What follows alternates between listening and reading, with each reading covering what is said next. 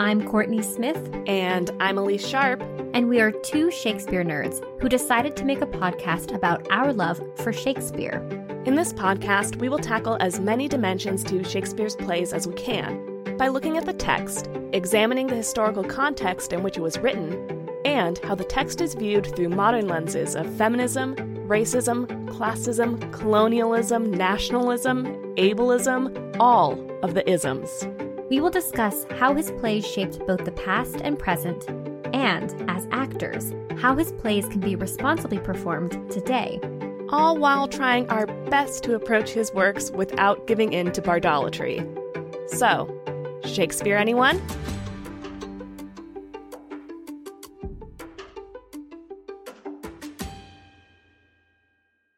Hello, listeners. This is Courtney.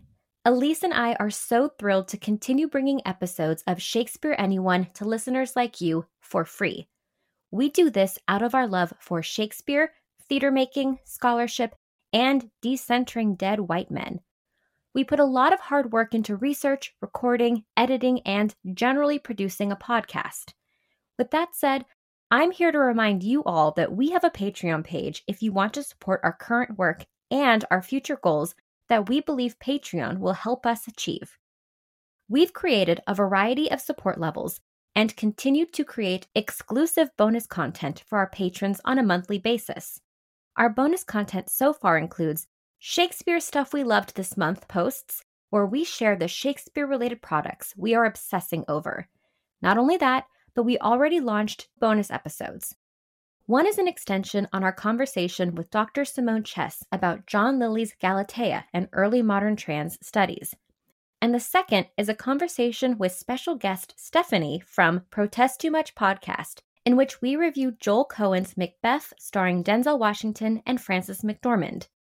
Elise and I also discuss Shakespeare-adjacent content, like movies, TV shows, books, to name a few, and share those conversations exclusively to Patreon.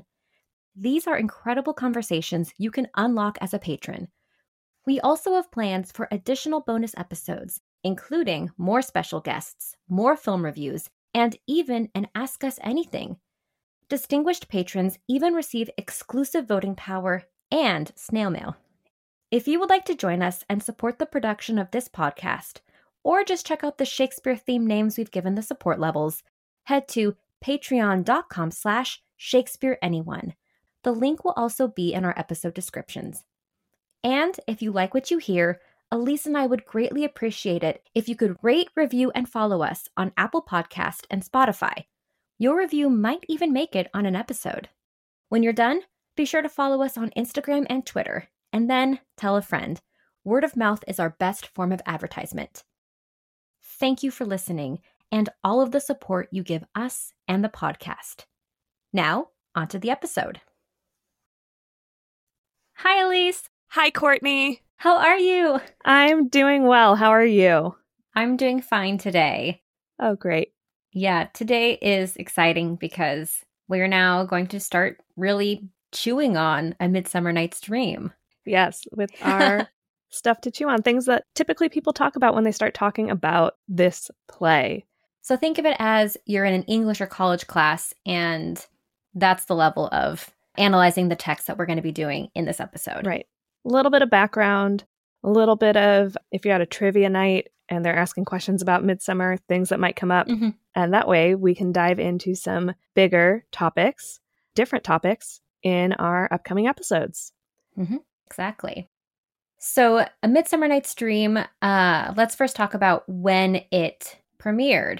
As with all Shakespeare plays, it can be really hard to pinpoint exactly when a play was written or its first debut on stage. We know that A Midsummer Night's Dream was first published in 1600 because that's when it entered the stationer's publication. Mm-hmm. And according to the title page, it had, quote, been sundry times publicly acted by the Right Honorable the Lord Chamberlain, his servants, unquote. And scholars pinpoint that it was written between 1595 and 96, and that's them taking a look at some writing styles and some habits that Shakespeare has, which correlate with other plays, because mm-hmm. His writing did evolve as his career progressed. Right. As he, yeah. But this is, while we don't know an exact date, firmly an Elizabeth play, if we're going to divide them into Elizabeth and James plays. Right. Like we said, we couldn't find a first performance date on record, but some scholars have tried to argue that it was first performed at the celebration of a particular aristocratic wedding. There is no conclusive evidence to confirm this theory, but it's kind of nice to think that a play that has a triple wedding would be performed at a wedding. Yeah. Yeah. This play has a few different sources, especially our tragedies do. Yeah. There's English fairy mythology, both Celtic and Teutonic. Ovid's Metamorphoses was used to inform the Athenians, the characters of Theseus, Hippolyta, etc., and how they act in the laws of Athens. Plutarch's Life of Theseus. Chaucer's The Knight's Tale was more directly drawn on for Theseus's war with the Amazons and marriage to their queen Hippolyta. And I think we could also say Greek mythology is also in here a lot. Yes. You hear so many references to Greek myths. So brush up on your Greek mythology, friends. It will help. Yes. And now we're going to move on to major themes and tropes in this play. The first one we're going to talk about is love's difficulty. The theme of love's difficulty is often explored through the motif of love out of balance. So that is romantic situations in which a disparity or an inequality interferes with the harmony of the relationship. So the prime instance of this imbalance is the asymmetrical love between the four young Athenians. Hermia loves Lysander, Lysander loves Hermia, Helena loves Demetrius, but Demetrius loves Hermia instead of Helena, who he had previously been betrothed to, we find out at the end. Mm-hmm. And this plot is in many ways based on a quest for internal balance. So when the lovers tangle resolves itself into asymmetrical pairing, we then get the traditional happy ending of a wedding. As Lysander says, the course of true love never did run smooth. Yeah. And somewhat similarly, in the relationship between Titania and Oberon, an imbalance arises out of the fact that Oberon's coveting of Titania's changeling boy outweighs his love for her. And then later, Titania's passion for the ass-headed Bottom represents an imbalance of appearance and nature. So yeah, things are out of whack in Athens and in the forest. Yes. Then we also have the theme of magic. Shakespeare uses magic, or the trope of magic. Shakespeare uses magic to both embody the almost supernatural power of love, symbolized by the love potion that Oberon and Puck create out of the nectar of a flower, and to create a surreal world. Although the misuse of magic does cause chaos, like when Puck mistakenly applies the love potion to Lysander's eyelids, magic ultimately resolves the play's tensions by restoring love to a state of balance among the quartet of Athenian youths. Mm-hmm. The next trope is dreams. Dreams are linked to the bizarre and magical mishaps in the forest. The theme of dreaming recurs predominantly when characters attempt to explain bizarre events in which these characters are involved. So when the four lovers have returned to Athens, mm-hmm. they have felt as though they're in a dream, but they can corroborate the events of the dream. Same thing with Bottom and Bottom's dream, which he wants to turn into a song. Mm-hmm. Shakespeare is also interested in the actual workings of dreams, in how events occur without explanation. Time loses its normal sense of flow, and the impossible occurs as a matter of course. At the end of the play, Puck extends the idea of dreams to the audience members themselves, saying that if they have been offended by the play, they should remember it as nothing more than a dream. The next theme or trope is the trope of jealousy. Mm-hmm. Jealousy plays out most obviously among the quartet of Athenian lovers who find themselves in an increasingly entangled knot of misaligned desire. Helena begins the play feeling jealous of Hermia, who has managed to snag not one but two suitors. And Helena loves Demetrius, who in turn feels jealous of his rival for Hermia's affections, Lysander. King Oberon and Queen Titania both have eyes for their counterparts in the human realm, Theseus and Hippolyta. And again, Oberon's jealousy over the changeling child drives much of the action of this play. Yeah. The next theme or trope is transformation. Transformation is both emotional and physical in this play. So these transformations contribute to the play's humorous chaos, and it also makes the happy ending possible. It's both the symptom and the medicine, I guess I'll say. Most of the transformations that take place in the play derive from fairy magic, specifically the magic of Puck. Mm-hmm. All four of the lovers go through emotional transformation, and Bottom goes through quite an obviously physical transformation, having been transformed into an ass with the donkey's head.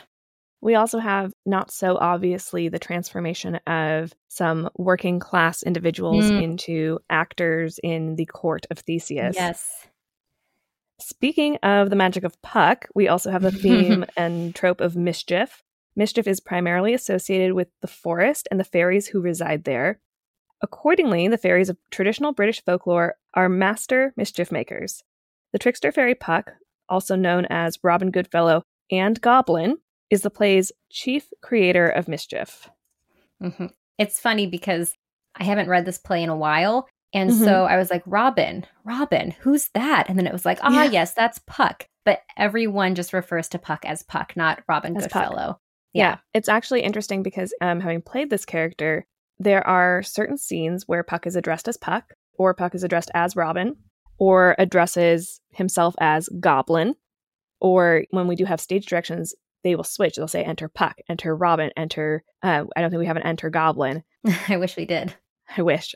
But one thing that I tried to track was what are these three personas that this character kind of puts on? That sounds like a lot of fun to work with as an actor. Deciding that those things were used to indicate something was a lot of fun. Mm-hmm. The next theme or trope is unreason.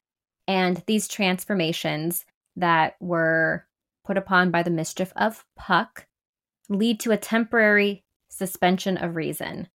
So, there's a lot of unreason that goes on with these characters. Yeah, or really rather, when Bottom is transformed, he has to accept the world of fairyland as a mortal. Yeah.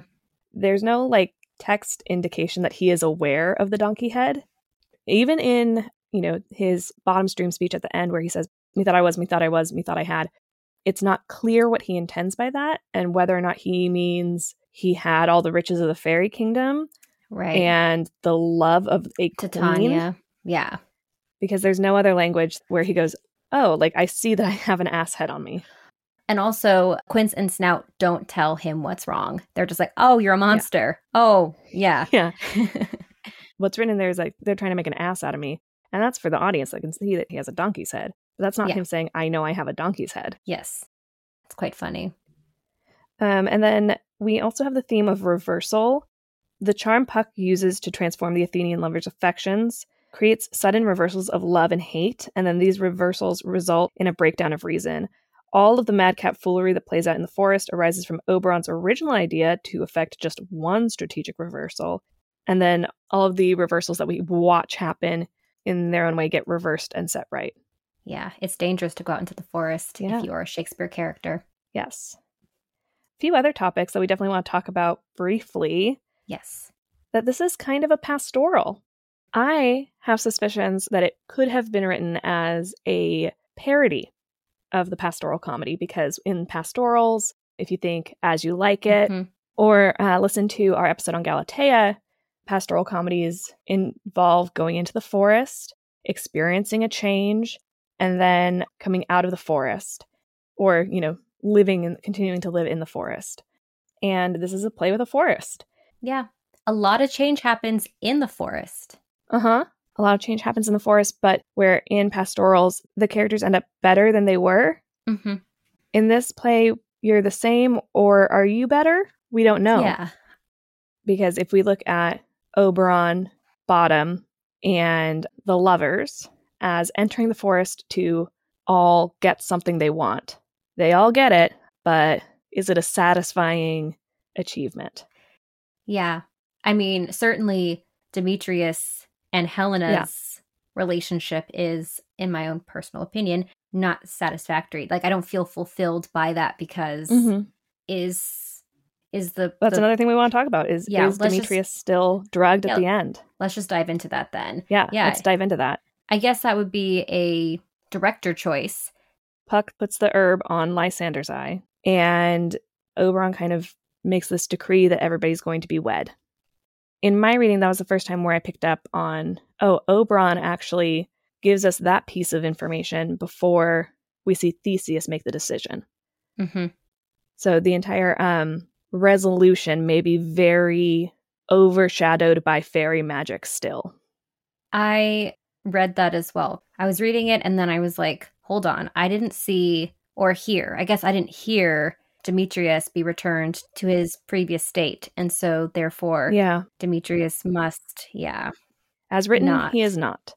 As written, right. There's also a reduction of the intensity of the effects of the spell and a further spell to ensure that they are all married. And then the play actually ends with Oberon and Titania blessing the house and keeping these three couples together. Yeah.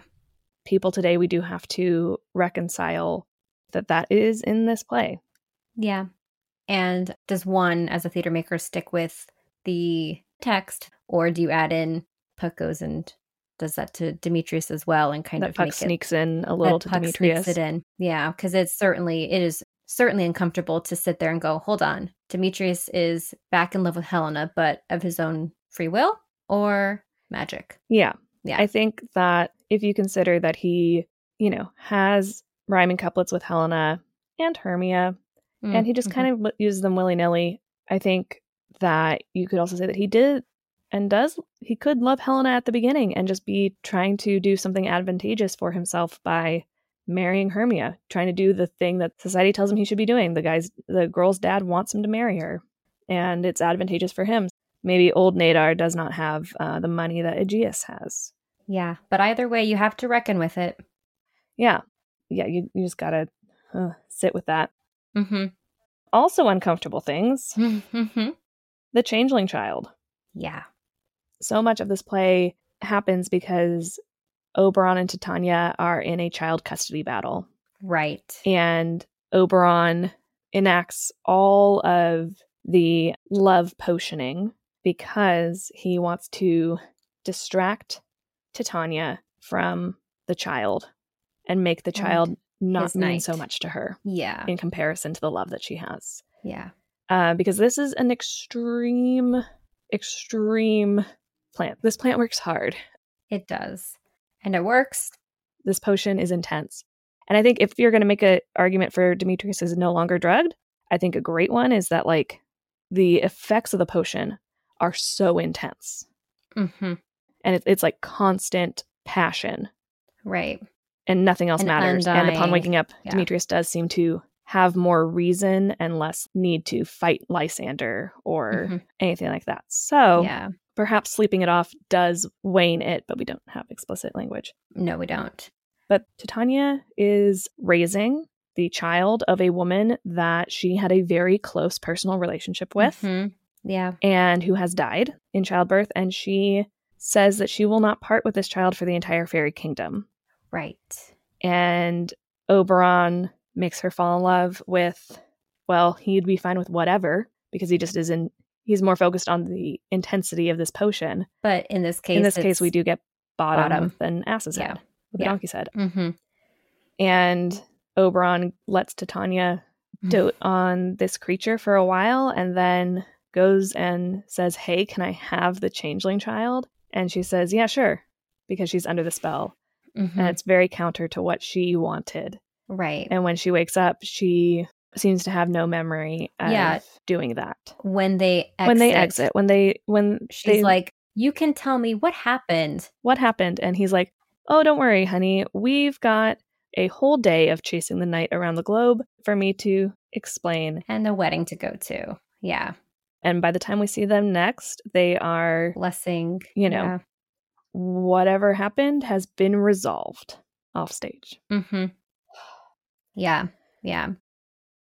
Something interesting about the changeling child, and specifically the mention of the Indian king, who may or may not be this changeling child's father, is that if you go back to our post-colonial theory episode from this past November, there is scholarly research being done that links the colonization and the commodity of Indian goods and culture to this play. So in addition to all of the messed up interpersonal aspects of this changeling child, there is also this underbelly that you can read into of hey, this is a time when England was starting to colonize. They were super into Indian culture, Indian commerce, and what's there to see in this play that references India but doesn't actually have Indian characters portrayed on stage. So that's a little note about diving deeper into the meaning behind and the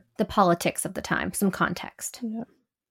On a lighter note, we also have a play within a play with this play, and it is definitely lighter than the last play within a play we saw. And this play is based on the Pyramus and Thisbe myth, which is also a source for Romeo and Juliet. So there are some recognizable features with two young lovers who are separated by their families and who also meet untimely ends. Yes. And in addition to that Romeo and Juliet parallel, it's also just so fun to see jokes about theater making. It's just very delightful. Some of the, you know, like Quince being the producer or stage manager trying to hold this rehearsal together. For the love of God, we have a play to do. Stop it, Bottom. Stop it. But also the biggest problems are that they don't know how to do lights and they don't know how to do set. No. How do we bring in moonshine into a chamber and how do we bring in a wall? It's like that's the wall could be a flat, which is like a very basic piece of stagecraft.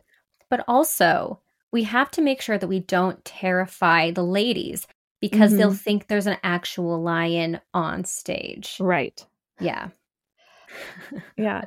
We also get like a really great dramatization of the Master of Revels, which we've talked about before, this position in the court that basically decides like who can play a play in the character of Philostrate.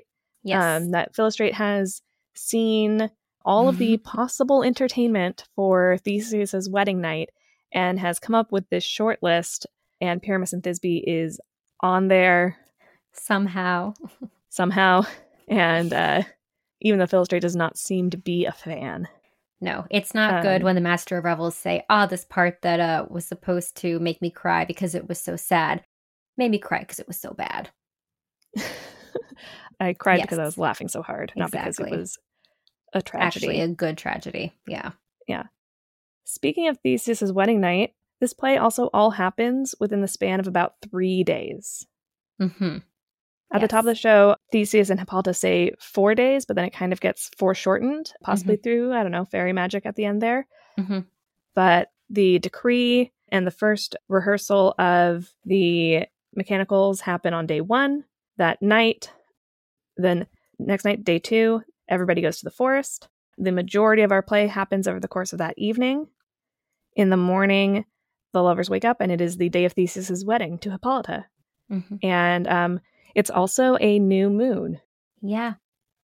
Yeah, and then everything's resolved by the morning of day four. Which I love. I love a play that's very straightforward about how long it takes to get through the actions of the events of the story. So, yeah, way to just, you know, throw Hamlet under there. Well, very clear timeline versus a very unclear timeline. Mr. Shakespeare. Yeah. Anything else? That's all I have for stuff to chew on. I'm very excited for the topics we're going to get into over the next few months with this play. Yeah. So chew on all of these for the time being and chew on that. Hopefully this got wheels turning. So that's some stuff to chew on for A Midsummer Night's Dream. Thank you for listening. I'm Courtney Smith. And I'm Elise Sharp. This is Shakespeare Anyone. Thank you so much for listening to Shakespeare Anyone. Works referenced in this episode are available in the episode description. Our theme music is Never Ending Minute by Sounds Like Sander. If you would like to support us, it would help us out if you would hit the subscribe button, like us, leave a comment, write a review, share us on social media, tell a friend about us, all the things. We'd appreciate it. You can also support the podcast at patreon.com/ShakespeareAnyone. Patreon patrons get access to exclusive bonus content throughout the year. The link is also in the episode description.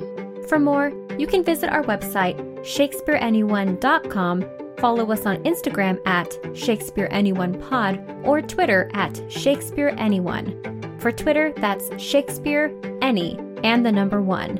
Every other platform is spelled out like the name of the podcast. Now, because you listened all the way to the end of the credits, here's a completely random Shakespeare quote for you.